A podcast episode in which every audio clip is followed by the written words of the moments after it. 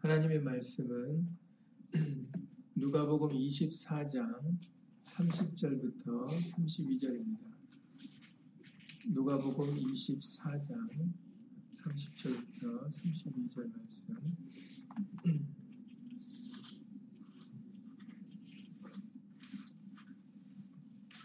누가복음 24장 30절부터 32절입니다. 신약성경 140페이지, 신약성경 140페이지, 어, 누가복음 24장 30절부터 어, 32절입니다. 다 함께 예수님 읽겠습니다. 저희와 함께 음식 잡수실 때 떡을 가지사 축사하시고 떼어 저희에게 주시매 저희 눈이 밝아져 그인 줄 알아보더니 예수는 저희에게 보이지 아니하시는지라. 저희가 서로 말하되 길에서 우리에게 말씀하시고 우리에게 성경을 풀어주실 때 우리 속에서 마음이 뜨겁지 아니하더냐 하고. 아멘. 말씀에 앞서서 잠시 먼저 예수님으로 기도드리시겠습니다. 고맙고 감사하신 예수님 오늘 금요 예배를 맞이하여서 우리들 예수의 말씀을 함께 나누고자 예수 이름으로 모였습니다. 두세 사람이 내 이름으로 모인 곳에 내가 그들과 함께 있으리라 하신 말씀대로 오늘도 예수님께서 우리와 함께 동행하여 주심으로 예수의 말씀을 깨닫게 해 주시고 어, 우리 모두가 다 믿음의 주여 온전케 하시는 예수님만 바라보는 믿음 되어질 수 있도록 예수님으로 도와주시옵소서. 함께하지 못한 믿음의 식구들 인터넷을 통해서 어, 같은 마음으로 예배를 드릴 때 예수 이름으로 동일한 말씀의 깨달음과 은혜로서 예수 이름으로 함께하여 주시옵소서. 주 예수 그리스도 이름으로 감사하며 기도드렸사옵나이다.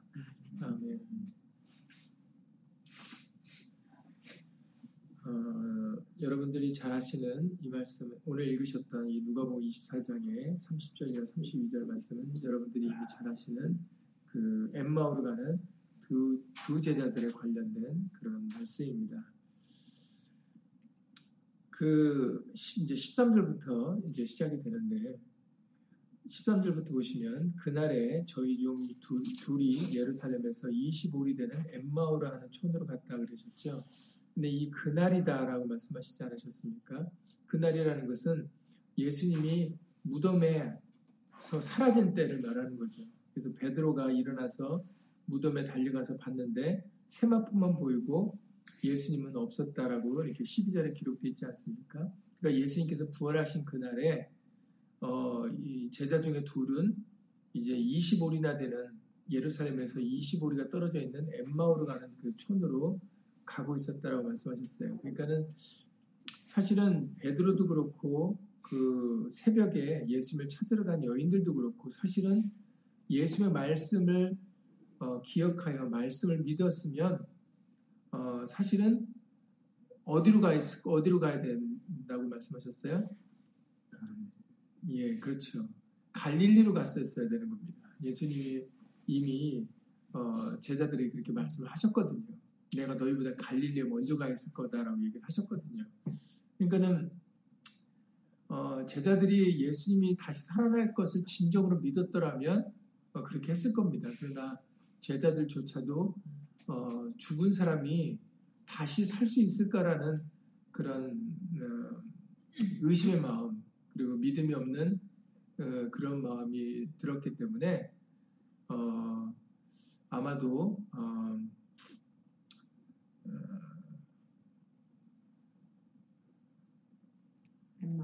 예. 예. 지금 메시지가 떠가지고 잠깐 읽느니라고. 예. 어, 그 안타깝게도 그 엠, 갈릴리로 먼저 가 계셨다라고 말씀을 하신 것을 기억하고 믿었더라면 거기로 갔었을 텐데 그러지 못하고 지금 베드로도 어, 그 여인들의 말을 듣고 무덤으로 달려가서 빈 무덤만 확인했고 그리고 이 두 제자도 엠마오로 가는 이런 참 잘못된 일이 벌어지게 되었던 것입니다. 그러니까 믿음이 참 중요하죠. 믿으면 그 믿은 대로 행하게 돼 있거든요. 어, 근데 믿지 못하게 되니까 그때부터는 그 순간부터는 각자 자기 생각대로 하게 돼 있는 겁니다. 자기 판단대로, 자기 느낌대로 하게 되는 거죠. 예, 그래서 우리는 어, 이들의 그 제자들의 잘못된 행동들을 통해서 우리가 예수 이름으로 어, 우리들은 그러지 않도록 예수의 말씀을 어, 믿는 믿음을 가져야 되겠다라고 우리가 결심을 해야 되겠습니다. 근데 이제 중요한 부분은 오늘 읽으셨던 이 30절 이에 32절의 말씀을 읽고자 했던 이유는 뭐냐면 이제 잘못된 길을 가고 있는데 거기에 예수님이 이제 동행을 하게 되었던 거죠. 근데 그 누가복음 24장 16절에 보시면 잘 아시는 대로 어, 예수께서 동행을 하심에도 불구하고 16절에 보면 저희의 눈이 가리워져서 그인 줄 알아, 알아보지 못하거늘이라고 말씀하셨어요. 네, 그러니까는 예수님이 동행하는데도 예수님인지 몰랐던 거죠. 그래서 이런저런 얘기를 하다가 이제 어, 예수님이 어, 설명도 해주고 말씀도 깨닫게 해주고 해서 지금 30절에 저희 눈이 밝아져 그인 줄 알아봤다라고 그제서야 어, 말씀을 듣고 깨달음을 받게 되었을 때 그때서야 예수님을 알아봤는데 근데 공교롭게도 그 순간에 예수님은 저에게 보이지 않게 됐다라고 말씀하셨죠. 그러니까 저희가 서로 말하되 길에서 우리에게 말씀하시고 우리에게 성경을 풀어주실 때 우리 속에서 마음이 뜨겁지 아니하더냐. 그러니까 다시 말해서 이 말을 왜 했겠어요? 아 그분이 예수님이다라는 것을 지금 확인하는 겁니다. 근데 예수님인지를 확인하는 것이 우리가 이 부분이 중요하다라는 거죠. 저희가 서로 말하되 길에서 우리에게 말씀하시고 우리에게 성경을 풀어주실 때 우리 속에서 마음이 뜨겁지 아니하더냐. 그러니까 말씀을 알려주실 때 이들이 그것으로 예수님이신 것을 확신해가지고 그래서 엠마오로 가던 길에서 돌이켜서 다시 예루살렘으로 돌아가고 돌아가게 되었다라고 지금 성경은 기록되어 있다라는 것입니다. 그러니까 이 말씀을 읽은 이유는 이번 수요일에도 예수님이 예루살렘에 입성하실 때 아니 저 사람이 누구길래 이렇게 막, 막 많은 사람들이 모여서 종려나무 가지를 들고 호산나를 외치고 그랬을까 했더니 갈릴리 나사렛 예수다라고 사람들이 말하지 않았습니까? 예.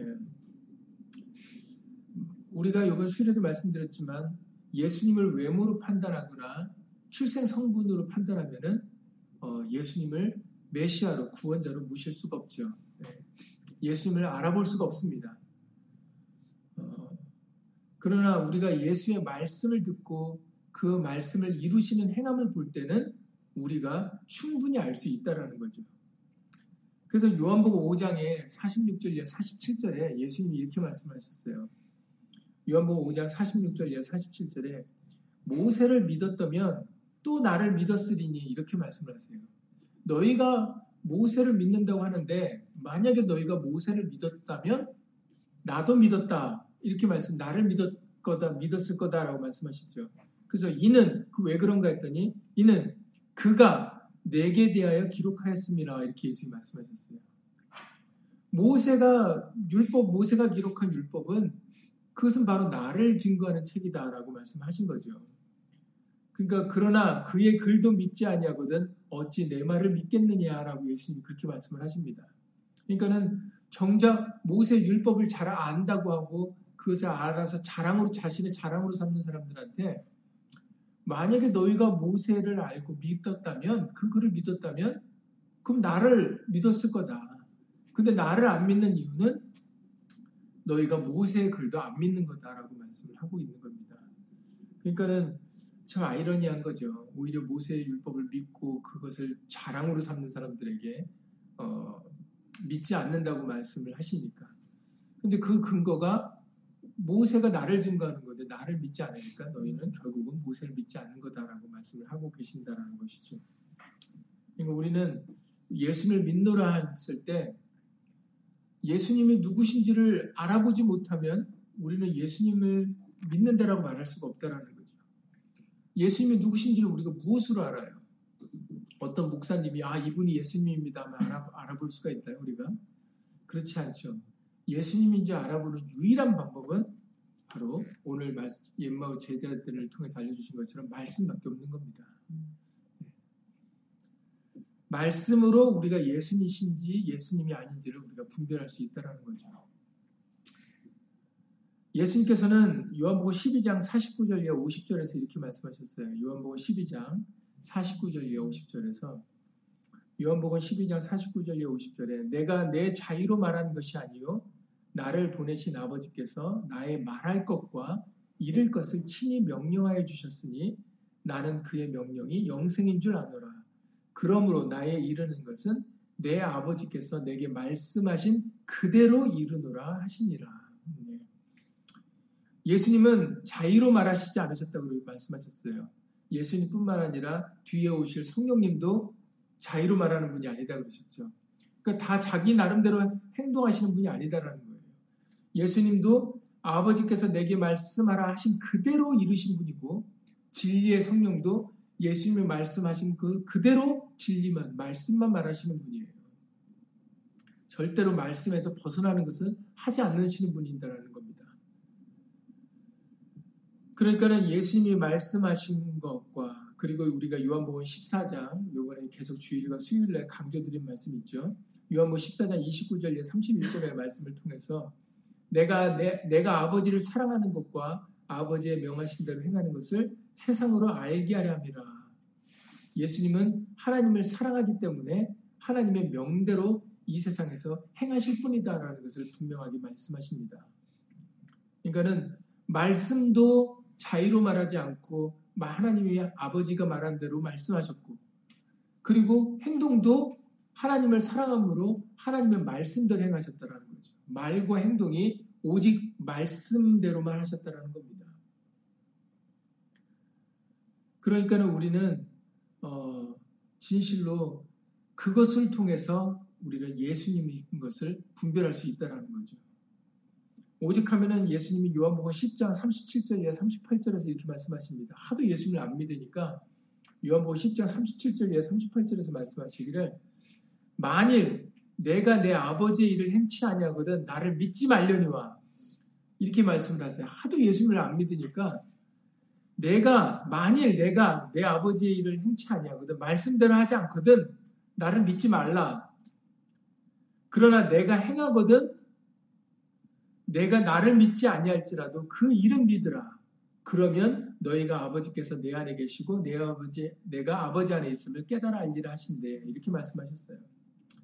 그러니까는 나를 믿지 않으려거든 내가 행한 것 아버지 말씀대로 하는 걸 보고 믿으라고 이렇게 말씀을 하고 계시는 거죠. 답답하시니까.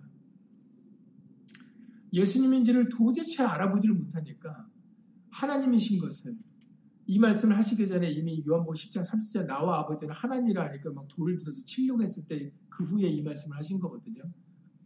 나와 아버지는 하나인데도 못 알아보니까 내가 하나님이다라는 것을 구약의 그 모세와 모세의 율법과 선지자의 글들을 통하여 증거한 이가 바로 나다라는 것을 말씀을 하는데도 도대체 유대인들이 알아먹지를 못하니까 그러니까는 만일 내가 내 아버지의 일을 행치 하냐고 나를 믿지 말려니와 내가 행하거든 설마 나 설사 나를 믿지 않아도 그 내가 행하는 걸 보고 하나님인 것을 믿으라고 말씀을 하십니다. 나와 아버지가 하나인 것을 믿으라고 말씀하시는 것이죠. 그러니까는 우리는 어, 절대로 사람을 외모로 판단하지 말고 우리는 말씀으로 분별해야 되겠습니다.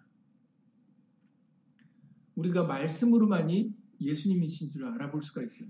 말씀이 아닌 거는 다른 것으로는 항상 말씀드리지만 사기꾼이 더 진짜 같아요. 가짜가 더 진짜 같아요. 네. 안 그럴 것 같은데 내가 보기에는 딱 저게 진짜 같고 저게 진리인 것 같고 저게 맞는 것 같이 내 마음과 내 생각에는 여겨져도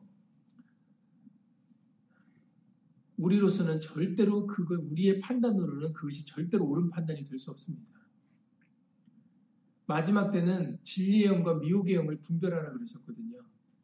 근데 놀랍게도 미혹의 영이 진짜 같아요, 더. 그래서 예수님이 두 가지 길에 대해서 말씀하시는 것을 여러분들 기억하시길 바랍니다. 두 가지 길. 좁은 길과 넓은 길. 근데 사람들이 어느 길을 간다고요? 좁은 길을 안 가고 넓은 길을 간다고 그러셨죠.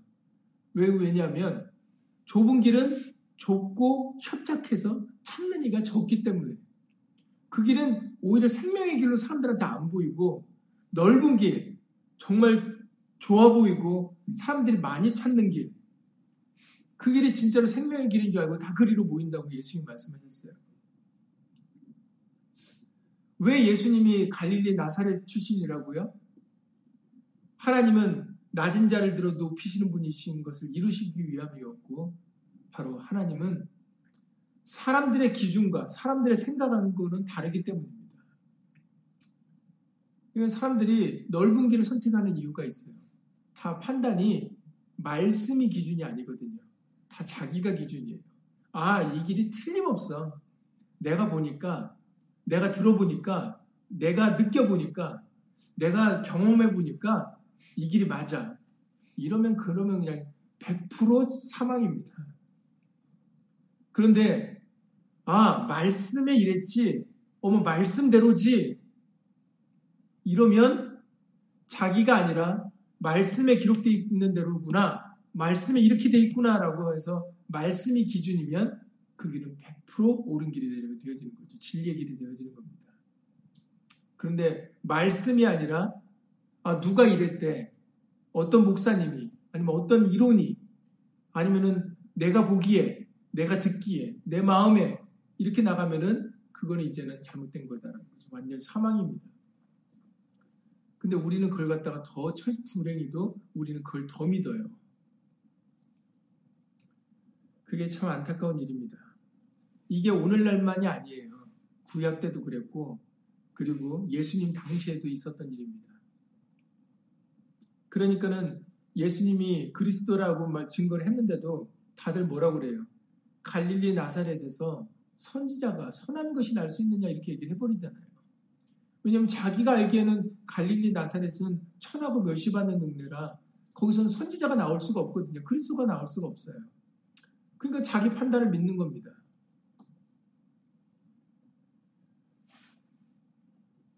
근데 너무나도 공교롭게도 하나님은 많은 사람들이 갈릴리 나사렛을 멸시하는데 거기서 그리스도를 예수님을 잘하게 하셨다는 거죠.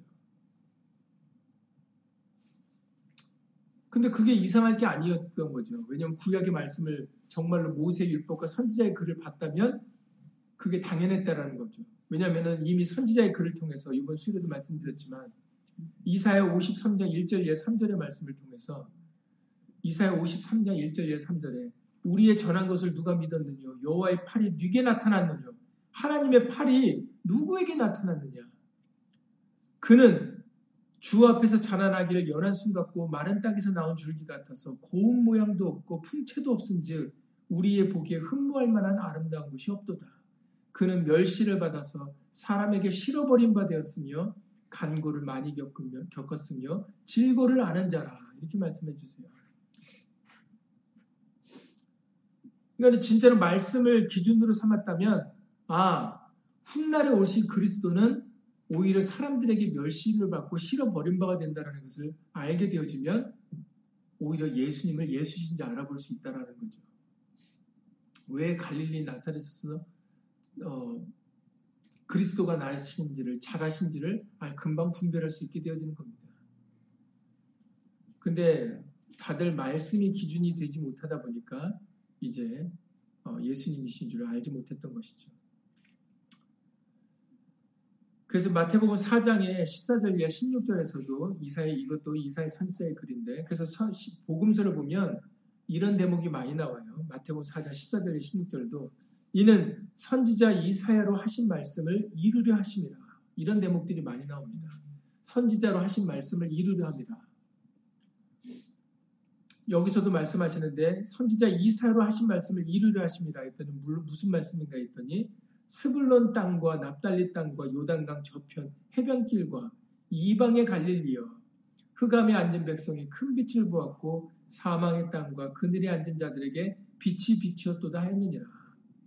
이방의 갈릴리 사람들에게 버림받고 이방인 취급받는 그 갈릴리 그런 흑암의 땅에 큰 빛이 비춰주게 되었다는 거죠. 그 선지자의 글이 이루어졌다는 것을 예수님이 분명하게 밝히셨습니다. 그래서 갈릴리 나사렛에서 잘하신 거죠. 이번 수요일에도 잠깐 말씀드렸지만 참 놀라운 것은 하나님의 말씀이 얼마나 그렇게 정확하게 이루어지냐면 바로 예수님의 육신의 부모가 갈릴리 나사렛에서 지내, 살고 있던 사람들이었다는 거죠. 그래서 누가복음 1장 26절이나 27절에 보시면 누가복음 1장 26절이나 27절에 여섯째 여섯째 달에 천사 가브리엘이 하나님의 보내심을 받들어 갈릴리 나사렛이란 동네에 가서 다윗의 자손 요셉이라는 사람과 정원한 처녀에게 이르니 그 처녀의 이름은 마리아라. 그러니까 하나님의 보내심을 받들어 천사 가브리엘이 그 사람들에게 보냄을 받았는데 그 장소가 갈릴리 나사렛이었다라는 거죠. 왜 갈릴리 나사렛이는가 했더니 거기에 다윗의 자손 요셉과 마리아가 거기서 살고 있었다라는 거예요. 그 많은 장소 중에 예수님의 육신의 아버지와 어머니가 살고 있었던 장소가 갈릴리 나사렛이었습니다. 그리고 이제 그들에게 나타나셔서 마태복음 1장 21절에 23절에 마태복음 1장 21절에 23절에 아들을 낳으리니 이름을 예수라라 이는 그가 자기 백성을 저희 죄에서 구원할 자 하심이라 아니라 이 모든 일에 된 것은 주께서 선지자로 하신 말씀을 이루려 하심이니 여기서 또 나오죠. 이 복음서에는 이런 말씀이 많이 있습니다. 이 모든 일에 된 것은 주께서 선지자로 하신 말씀을 이루려 하십니다.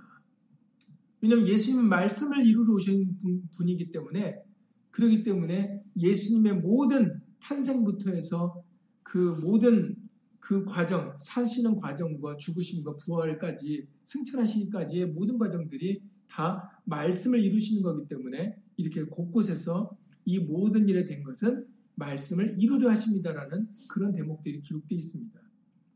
보라 처녀가 잉태하여 아들을 낳을 것이요 그 이름은 임마누엘이라 하랴 임마누엘이라 하랴 하셨으니 이를 번역한 자 하나님 우리와 함께 계시다미라. 그래서 그 천사가 갈릴리 나사렛이라는 동네에 가서 바로 그 아직 태어나지도 않는 그 아기의 이름도 알려주고 그 사람이 그 태어날 아기가 어떤 존재인 건지를 그 부모들에게는 이미 설명을 하셨다라는 거죠. 그리고 이제 잘 아시는 대로 아기가 아기를 이제 배웠을 때 누가복음 2장 1절 이하 5절의 말씀을 통해서 누가복음 2장 1절 이하 5절에 그때 가이사 아구스도가 로마의 황제 아구스도가 영을 내려서 천하로 다 호족하라는 명령을 내립니다. 네, 이번 수요일 날 총독이라고 말씀드렸지만 그러나 지금 누가복음 2장 1절 이하 말씀대로 가이사 아구스도입니다. 그러니까 로마 황제 아구스도가 명을 내린 겁니다. 그래서 이 호적은 구레노가 수리아 총독되었을 때 첩번한 것이라 이 부분이 때문에 잠깐 헷갈렸었는데 어, 가이사 아구스도의 영을 따라 이제 다 호적을, 호적을 하게 되었고 모든 사람이 호적하러 각각 고향으로 돌아가매 요셉도 다윗의, 다윗의 집 족속인 고로 갈릴리 나사렛 동네에서 유대를 향하여 베들레헴이라는 다윗의 동네로 가게 되었다라는 거죠. 그 정원한 마리아와 함께 호적하러 올라가니 마리아가 이미 잉태되었더라. 그래서 호적하려고 간그 유대 땅 베들레헴에서 이제 여러분들 아시는 마국간에서 이제 마리아가 예수님을 잉태하게 되는 거죠. 그러다가 헤롯이 그 아기를 죽이려고 하는 것을 통하여 꿈의 현몽에서 다시 갈릴리로 돌아가라 해서 다시 그 부모가 그 예수 아기 예수를 데리고 이제 갈릴리 나사렛으로 다시 돌아와서 거기서 이제 어, 자라게 되어진 것입니다. 이 모든 일들이 기가 막히게 맞춰지는 거죠. 동방박사 세 사람들이 왔을 때 그 도중에 별을 잘 따라고 따라가다가 헤로데기로 가지 않습니까? 그래서 마치 이제 왕이기 때문에 그 성이 있는 줄 알고 거기 가서 이제 이스라엘 왕을 찾았죠. 그랬더니 헤롯이 어, 대지상과 서기관들을 불러다가 도대체 성경에는 어디서 어, 유대의, 유대인의 왕이 태어날 거냐고 물었을 때 그때 미가 선지자의 글을 그대로 얘기를 하지 않습니까? 유대 땅 베들레헴이라고 얘기를 합니다. 이거 보세요. 갈릴리 나사렛에서 부모가 있고 갈릴리 나사렛에서 자라기, 자라기 전에 이미 태어날 것까지도 이미 미가 선지자를 통해서 예언을 하셨다는 거. 유대 땅 베들레헴이라고 아주 정확하게 예언케 하셨습니다. 그러니까 잠깐 그것도 호족하라는 그 황제의 아구스, 아구스, 아구스도의 명령을 따라서 잠깐 간 사이에 거기서 유대 베들렘에서 잉태하고 그 다음에 다시 나사렛에서 돌아와서 거기서 자라게 되어지는 이런 일들을 보여줄 때 이것이 그냥 되어지는 그냥 되어지는 일들이 아니었다라는 거죠. 그냥 왕이 황제가 명령을 해서 가서 그냥 우리가 지금 어, 우리가 생각하는 그런 운이나 아니면 여러 가지 것이 맞아서 되어진다는 게 아니다, 아니다라는 겁니다. 이미 성경에 기록되어 있었고 그런 일들이 이루어질 것이 이미 성경에 기록되어 있었고 그리고 성경대로 그대로 이루어졌다는 것을 우리에게 보여주고 있습니다.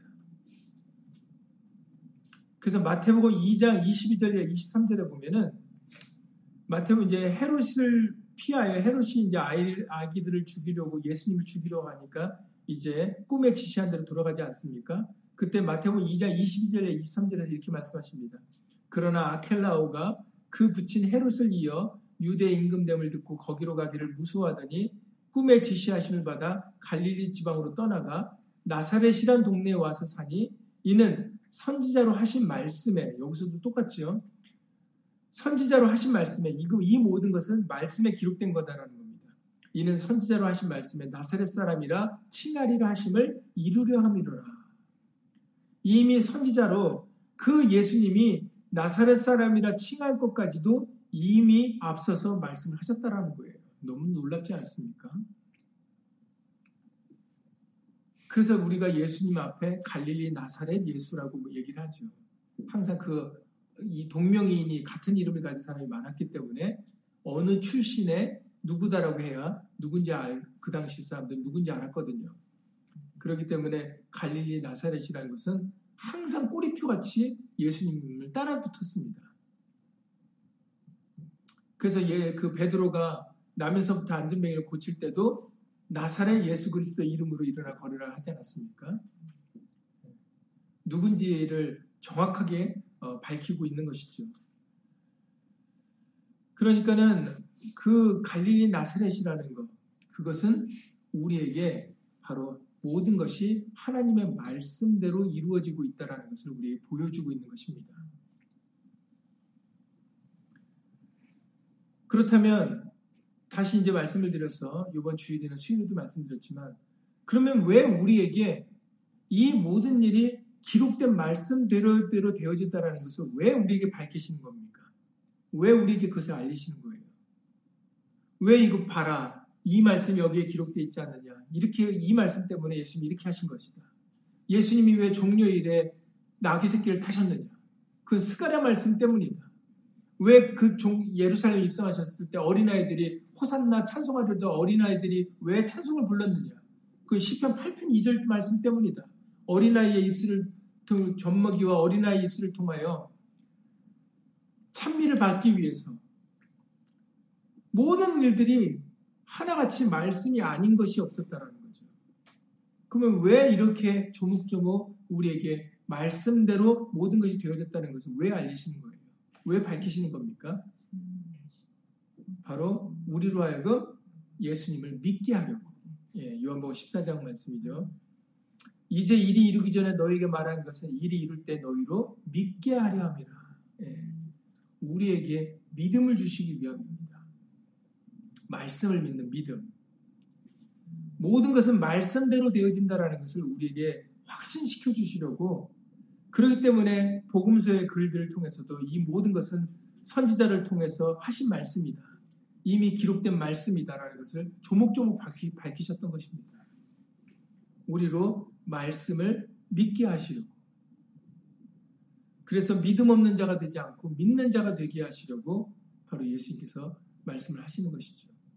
여기서도 엠마오로 가는 사람들에게도 이들이 이제 예수님한테 책망을 드렸던 책망을 드렸던 부분이 앞에 기록되어 있는데 누가복음 24장에 25절에부터 보시면 누가복음 24장 25절부터 보시면 가라사대 미련하고 선지자들의 말한 모든 것을 마음에 더디 믿는 자들이여라고 이들이 이제 어, 훈계를 듣고 있습니다. 책망을 듣고 있죠. 미련해서 선지자들의 말한 모든 것을 마음에 더디 믿는 자들이여. 그리스도가 이런 고난을 받고 자기의 영광에 들어가야 할 것이 아니냐 하시고 이에 모세와 및 모든 선지자의 글로 시작하여 모든 성경에 쓴 바 자기에 관한 것을 자세히 설명하시니라. 네. 그 두 제자가 미련에서 선지자의 말한 모든 것을 마음에 더디 믿었기 때문에 믿지 않기 때문에 예수님이 이에 모세와 및 모든 선지의 글로 시작하여 모든 성경에 쓴 바 자기에 관한 것을 자세히 설명해 주셨다는 거예요. 무슨 이유 때문에? 믿게 하시려고.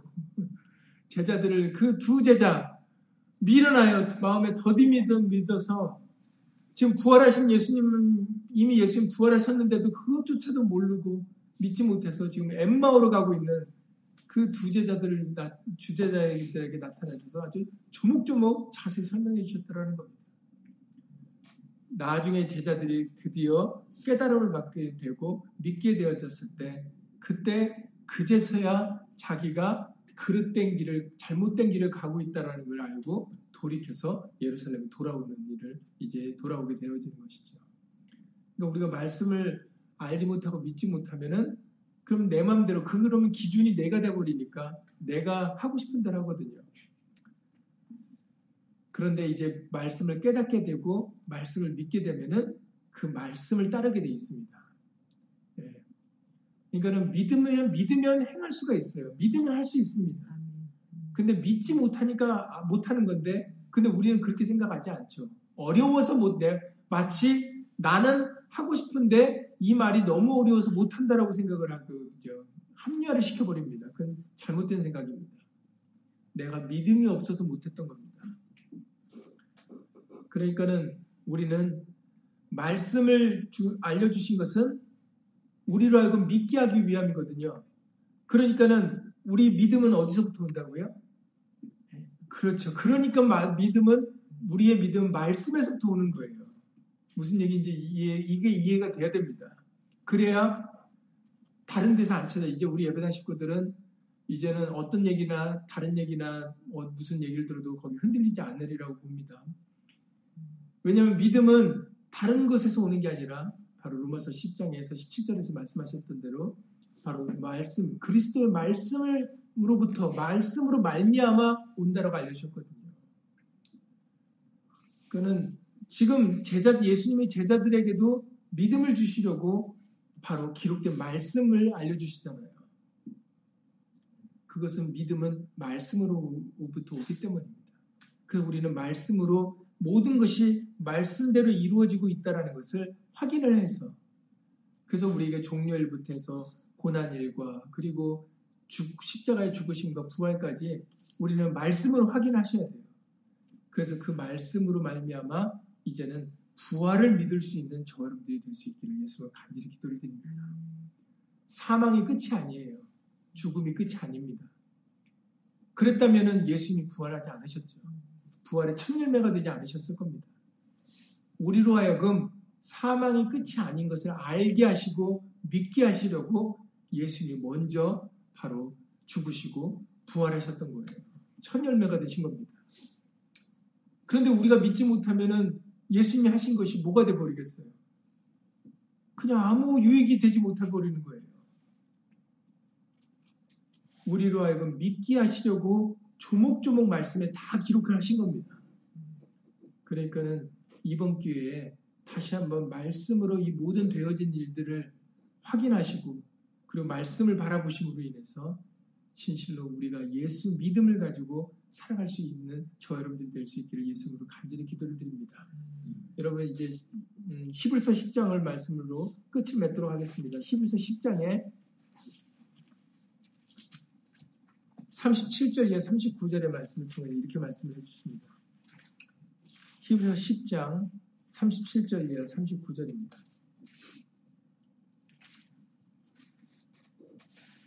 잠시 잠깐 오면 오시리가 오시리니 지체하지 아니하시리라.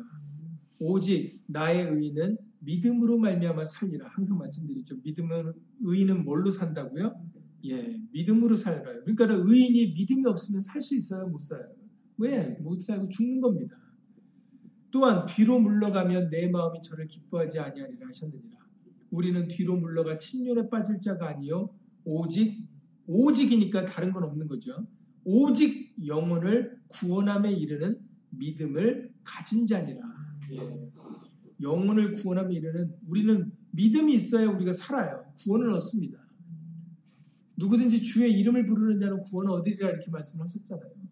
마음으로 믿고 입으로 시인하여 우리가 구원을 얻을 수가 있는 겁니다.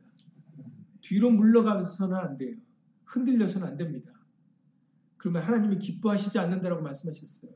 잠시 잠깐 오면 오시리가 오시리니 이걸 우리가 예수 이름으로 믿으셔야 되겠습니다. 지체하지 아니하시리라. 오직 나의 의인은 믿음으로 말미암아 살리라. 오직이니까 다른 게 없는 거죠. 우리는 믿음이 있어야 우리가 살 수가 있습니다. 그렇기 때문에 그 믿음 주시려고 이렇게 조목조목 말씀으로 기록해 주신 거예요. 말씀을 알려주시는 겁니다. 말씀대로 이루어진 것을 확인시켜 주시는 것이죠.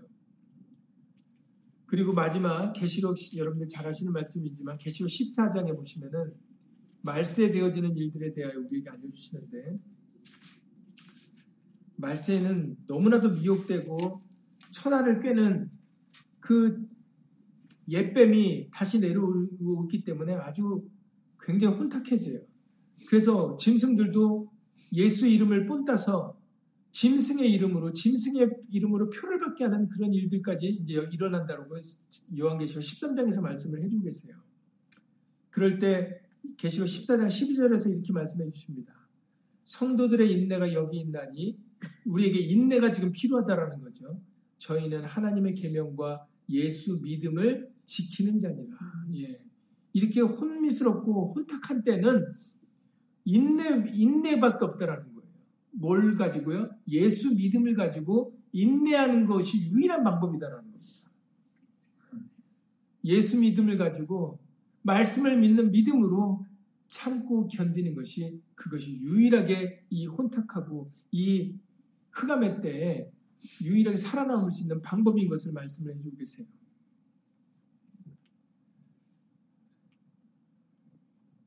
그러니 많은 사람들이 믿음이 없는 이때 세상 끝날에는 믿음이 있다 그러셨어요? 없다 그러셨어요? 믿음이 오히려 없다 그러셨습니다. 그러니까 믿는 믿음을 가진 자들을 찾을 수가 없어요. 그러니까는 다른 사람을 바라보잖아요. 사람을 바라보면 나도 흔들려요. 왜냐하면 주변에 믿는 사람이 많아야 오히려 든든하게 될 텐데, 근데 주변에 말은 믿는다고 하는데 진짜 믿는 사람들이 없으니까 오히려 주변 사람들을 보면 내가 더 흔들린다니까요. 그리고 저 사람도 저러는데 뭐 나는 뭐 나는 저 사람보다는 덜해. 오히려 이렇게 자기를 합리화를 시킬 수도 있죠. 아니면 저 사람도 그러니까 나도 그런다고 할 수도 있고 뭐 여러 가지 자신의 생각을 합리화를 시킬 수가 있습니다. 그러니 절대로 사람들을 바라보면 안 됩니다. 그래서 성경에서는 오직 예수만 바라보라 그러시는 거예요. 사람을 바라보면 안 됩니다. 오직 예수만 바라보셔야 돼요. 지금은 예수 믿음을 가지고 인내할 때입니다. 참고 견딜 때예요. 그러면 반드시 우리가 예수님과 함께 다시 사는 때가 옵니다. 그리고 그때는 지체치 않는다라고 말씀하셨어요. 그러니까 이번 2018년도 이제 부활주의를 맞이하여서 여러분들은 부활을 믿는 믿음으로 어, 예수님으로 참고 견디는 예수 믿음을 가지고 살아가는 저여러분들의 굳건한 믿음 있는 친백성이 다 될 수 있기를 예수님으로 간절히 기도를 드립니다. 예수님으로 기도드리고 주의도 마치겠습니다. 고맙고 감사하신 예수님, 성경의 많은 부분을 통하여 이미 구약에서부터 예수님을 증거하였고 모세의 율법과 선지자의 글들을 통해 예수님을 알려주셨지만 그러나 그들이 말씀을 믿지 못하여 예수님이 예수님이신 줄 하나님이신 줄을 그리스도이신 줄을 알지 못했습니다. 우리에게는 성경을 열어 예수님의 말씀을 깨닫게 하여 주심으로 인하여 무엇이 진리인지 분별할 수 있도록 예수님으로 도와주시옵소서. 무엇이 우리가 살 길인지, 우리가 누구를 따라야 되는지, 소경이 소경을 인도하면 둘 다 구덩이에 빠질 수밖에 없습니다. 오직 우리의 목자가 되시고 인도자가 되시는 분은 예수님 한 분이시오니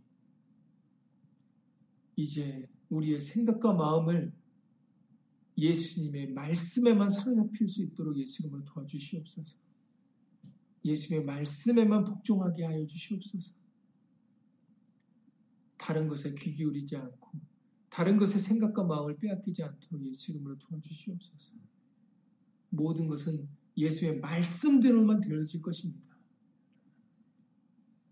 오직 예수의 말씀을 마음으로 믿고 입으로 시인하여 구원을 얻는 우리 모두가 다 되어줄 수 있도록 예수 이름으로 도와주시옵소서.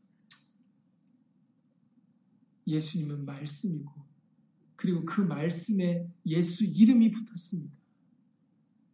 예수님, 예수 이름의 권세가 모든 원수를 물리쳐 주시고 우리로 하여금 이김을 주시고 승리케 하실 줄을 예수님 믿사옵니다. 누구든지 주의 이름을 부르는 자는 구원을 얻으리라 하신 말씀대로 이제는 말씀을 믿는 믿음으로 우리가 예수 이름을 신하여 진실로 다른 사람 어찌든지 온전히 우리들만은 생명의 길, 좁은 길, 예수님의 그 가신 길을 끝까지 묵묵히 겸손히 따라가 우리 모두가 다 그 생명에 참여하는 생명과 성령의 법을 왕노릇할 수 있는 은혜를 받을 수 있는 그런 우리 모두가 다 되어줄 수 있도록 예수 이름으로 도와주시옵소서. 그러한 믿음을 허락하여 주신 줄을 예수 이름으로 믿사오며 주 예수 그리스도 이름으로 감사하며 기도드렸사옵나이다. 아멘. 하늘에 계신 우리 아버지여 이름이 거룩히 여김을 받으시오며 나라의 마옵시며 뜻이 하늘에서 이룬 것 같이 땅에서도 이루어지이다. 오늘날 우리에게 일용할 양식을 주옵시고 우리가 우리에게 죄진 자를 사여 준것 같이 우리 죄를 사여 주옵시고 우리를 시험에 들게 하지 마옵시고 다만 악에서 구하옵소서 나라와 권세와 영광이 아버지께 영원히 싸움나이다. 아멘